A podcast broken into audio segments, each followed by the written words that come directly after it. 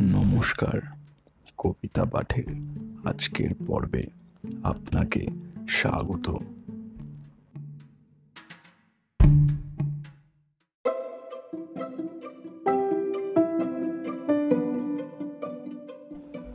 আজকে আমার নিবেদন কবি সুকুমার রায়ের কবিতা, ভালো ছেলের নালিশ কবিতা পাঠে আমি সাহেব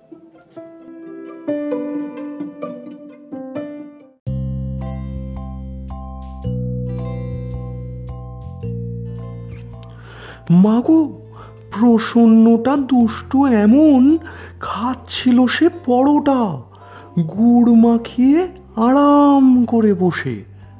আমায় দেখে একটা দিল, নয় কোথাও বড়টা, দুইখানি সে আপনি খেলো কষে। তাইতে আমি কান ধরে তার একটুখানি পেঁচিয়ে কিল মেরেছি, হ্যাংলা ছেলে বলে। অমনি কিনা মিথ্যে করে ষাঁড়ের মতো চেঁচিয়ে গেল সে তার মায়ের কাছে চলে। মাগো, এমনি ধারা শয়তানি তার খেলতে গেলাম দুপুরে। বলল, এখন খেলতে আমার মানা।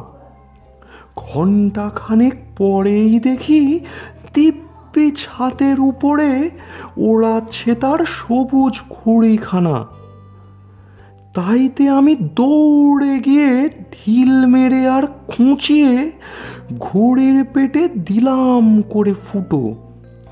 আবার দেখো বুক ফুলিয়ে, শটান মাথা উঁচিয়ে, আনছে কিনে নতুন ঘুড়ি দুটো।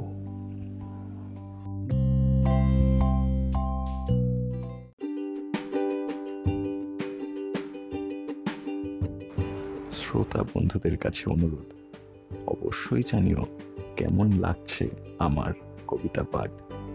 আর শেয়ার করতে কিন্তু ভুলো না, তোমার শেয়ার আমায় পৌঁছে দিতে পারে বহু মানুষের কাছে। এছাড়াও, আমার আপকামিং এপিসোডসের আপডেটস পেতে সাবস্ক্রাইব করো আমার চ্যানেল ধন্যবাদ।